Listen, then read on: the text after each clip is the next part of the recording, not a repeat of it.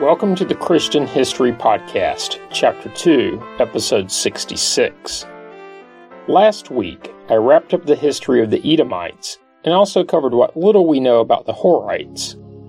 Finally, I summarized, well, not that briefly, the narrative of Genesis chapter 37, a turning point in the historical story found in the Old Testament. If you missed that episode, you should really go back and give it a listen. This week, I'm plowing through the history of Chapter 37, covering a little bit of agriculture, specifically the harvesting of grain.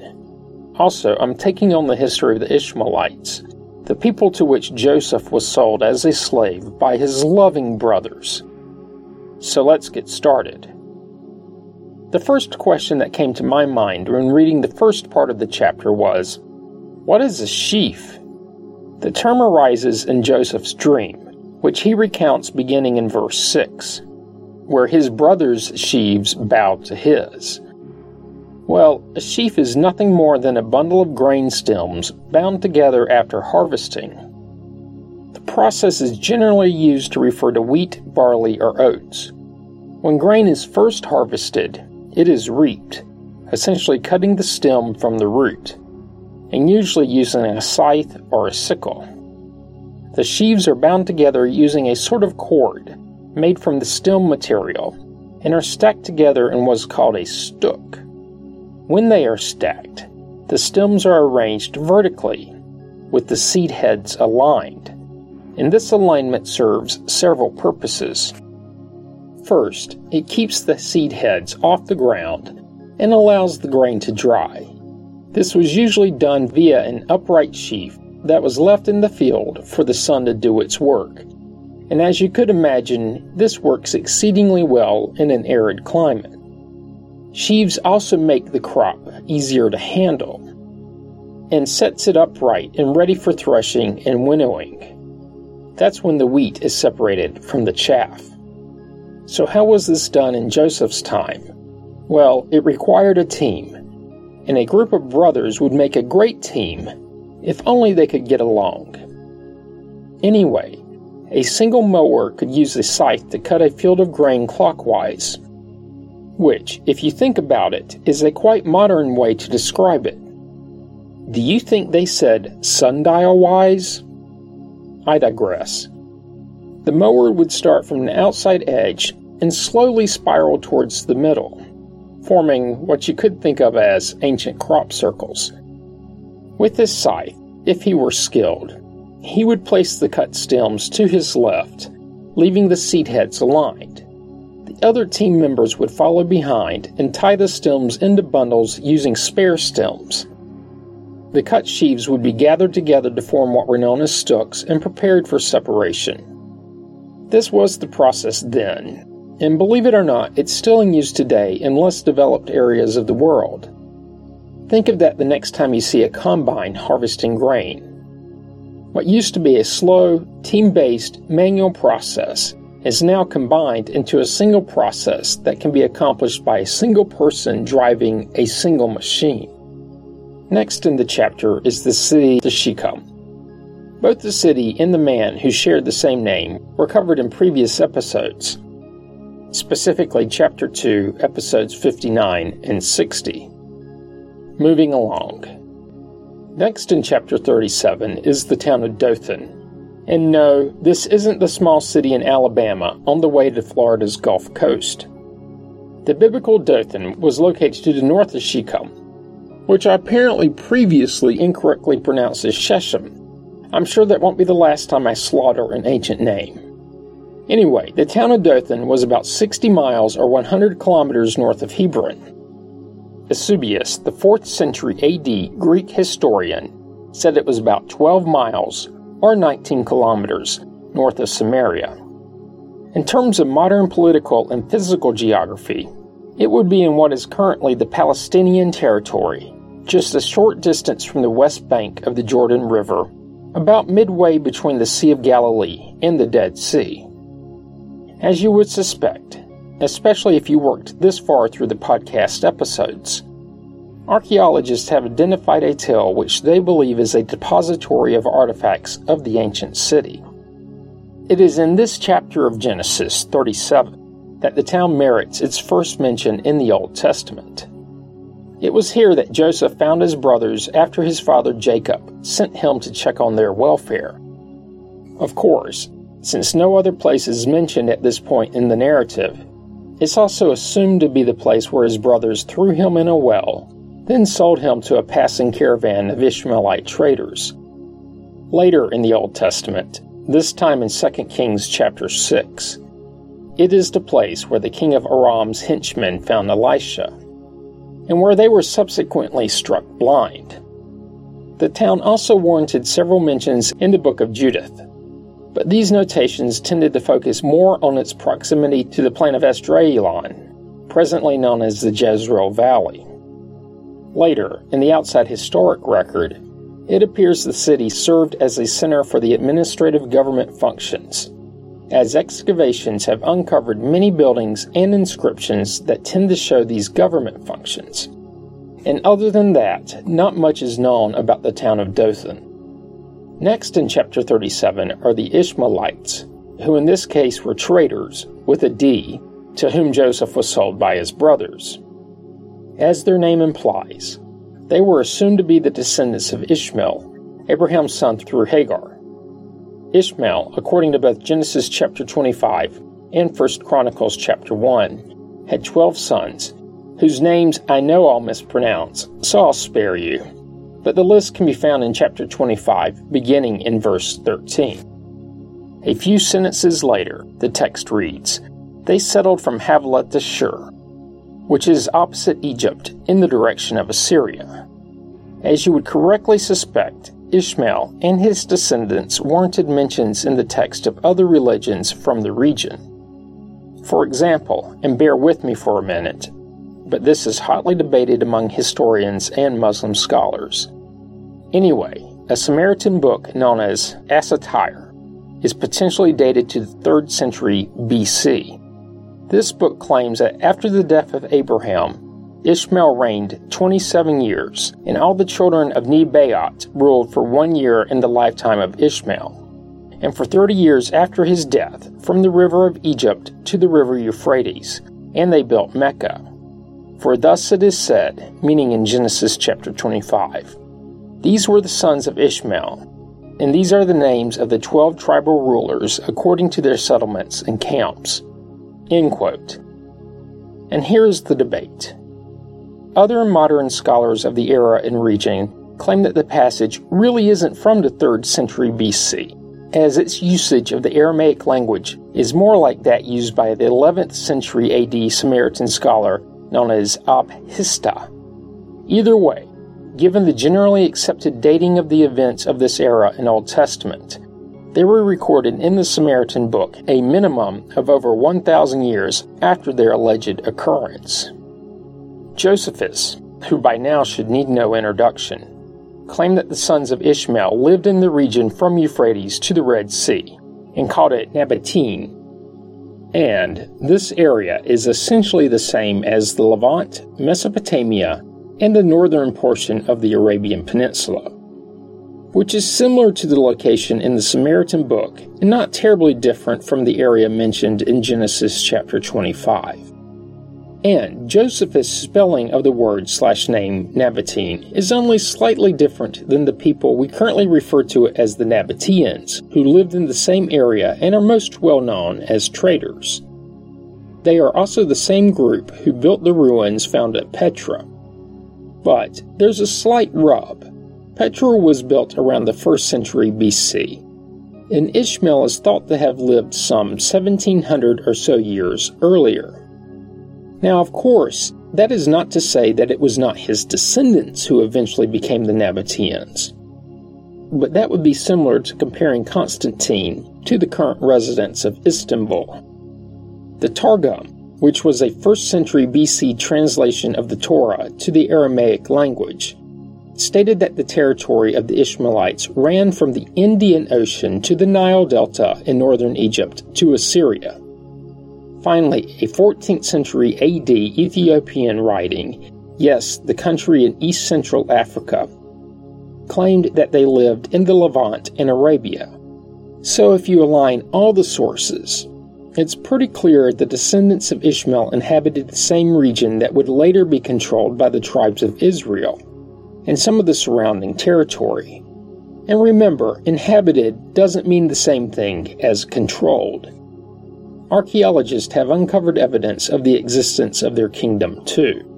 Both Assyrian and Babylonian royal inscriptions, as well as northern Arabian inscriptions, all dating to between the 9th and 6th centuries BC, mention a king known as Kedar, and this aligns with the second son of Ishmael in Genesis chapter 25.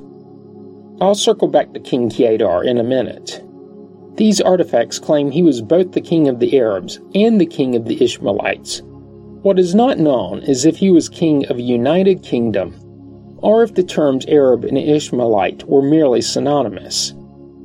The Assyrian royal inscriptions also note the names of 6 of his sons, specifically Nabat, Kedar, Abdil, Duma, Mesa, and Taman, and 4 of these align completely with the text of Genesis 25. One of them is off by 1 letter, and the last one is off by 2 letters. As for the other 6 found in Genesis 25, who knows? Then, ancient, meaning 1st century BC, Greek artifacts list a son known as Jeser, which is really close to the Genesis 25 name of Jeter. Curiously, this son was not on the Assyrian artifact. Now back to Ishmael's second son Kedar, spelled alternatively with a K and a Q. It is assumed that his descendants eventually became the Chaiterite kingdom. The Chaiterites were a primarily nomadic, ancient Arab tribe. Actually, they weren't really a single tribe, but more of a semi-tight confederation of tribes. And now that I say that, in my mind at least, it seems like you would have a hard time being a single group, let's say a kingdom, when you live nomadically. Being a confederation is probably about as organized as you can get. Some researchers consider them to have been the most organized of the northern Arabian tribes, whatever that means and however that is measured. Their power is thought to have peaked around the 6th century BC. At that time, they controlled a large region between the Persian Gulf and the Sinai Peninsula, which is essentially the northern portion of the Arabian Peninsula. Outside of the Old Testament, archaeologists have uncovered Neo-Assyrian inscriptions that also name the kingdom. Now these have been dated to between the 8th and 7th centuries BC. These inscriptions specifically refer to a group that revolted against the Assyrians and were subsequently defeated. There were also Chaiterite kings who paid Assyrian monarchs tribute. Among the list was a Chaiterite queen known as Zabib, who was also listed as a queen of the Arabs. Now in this case, Arab may be more of a geographic than ethnic reference. Similar ancient inscriptions referring to the kingdom have been found across the region, documented in both Aramaic and Arabian inscriptions. Finally, there is written documentation of their existence from both Greece and Rome, even from such well-known figures as Herodotus, Pliny the Elder, and Diodorus. Of course, like almost all peoples throughout history, and especially of this region and era, their influence and power eventually waned. What is not known is if they ceased to exist as an independent group entirely, as in they all died off, or if they were absorbed into another group similar to the Horites and Edomites. My thinking is that they were absorbed. In the last few centuries BC, they interassociated with the Nabataeans, which aligns with what Josephus wrote. The current theory is that they were integrated into the Nabataean kingdom sometime around the turn of BC to AD. This belief is bolstered by the knowledge that the two groups shared both a geography and many aspects of their languages. Finally, at least for the Chaitarites, in Islam, Ishmael is thought to have been the forefather of the Arabs. In fact, traditional Islamic history holds that his first 2 sons were of even greater importance than the rest of the lot. These two, specifically Nebaioth and Kedar, alternatively assigned, depending on the scholar, as the specific ancestor of Muhammad. Finally, many Muslim scholars read Isaiah chapter 21 as predicting the coming of a servant of God, who is associated with Kedar, and interpret this as a reference to Muhammad. This passage in the New Revised Standard Version reads, "In the scrub of the desert plain you will lodge, O caravans of Dedanites, bring water to the thirsty, meet the fugitive with bread, O inhabitants of Tema." End quote. But a couple of verses later it reads, "For thus the Lord said to me, within a year, according to the years of a hired worker, all the glory of Kedar will come to an end, and the remaining bows of Kedar's warriors will be few, for the Lord, the God of Israel, has spoken." End quote. Which finally brings me to the influence of Ishmael on Islam. Al-Makrizi, a 15th century AD Egyptian Muslim historian, wrote that Moses essentially destroyed all the non-Ishmaelite Arabs, including the Amalek, who were descended from Esau, and the Midianites, descended from a later son of Abraham. So why would a Muslim historian write this? Well, first, it could be true. But also, this allowed all the Arab tribes to have then been descendants of Ishmael.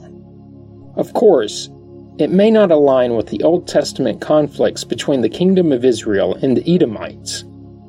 Also, other Islamic historians, in this case Hisham ibn al-Kabi and al-Sharki, maintained that all Arabs were descendants of Ishmael.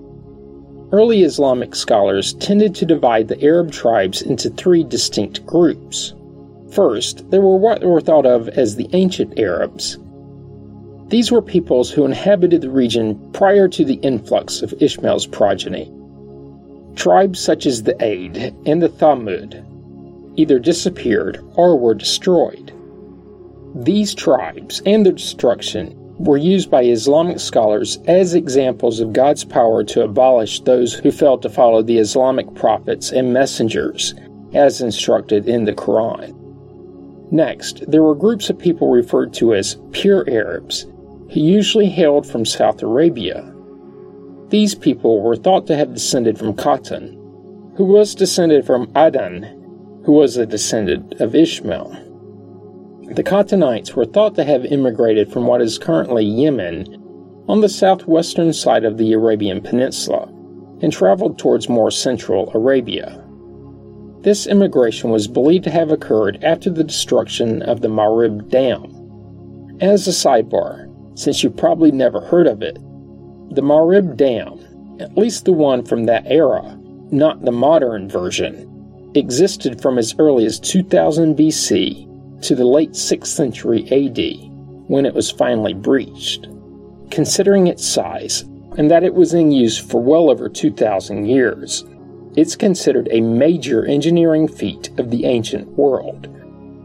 The water it retained was used to support agriculture in the predominantly arid region, and with its failure, the people who had lived in the area dispersed across the greater Middle Eastern region to places as distant as Syria and Iraq, a distance of over 1,800 miles or 3,000 kilometers.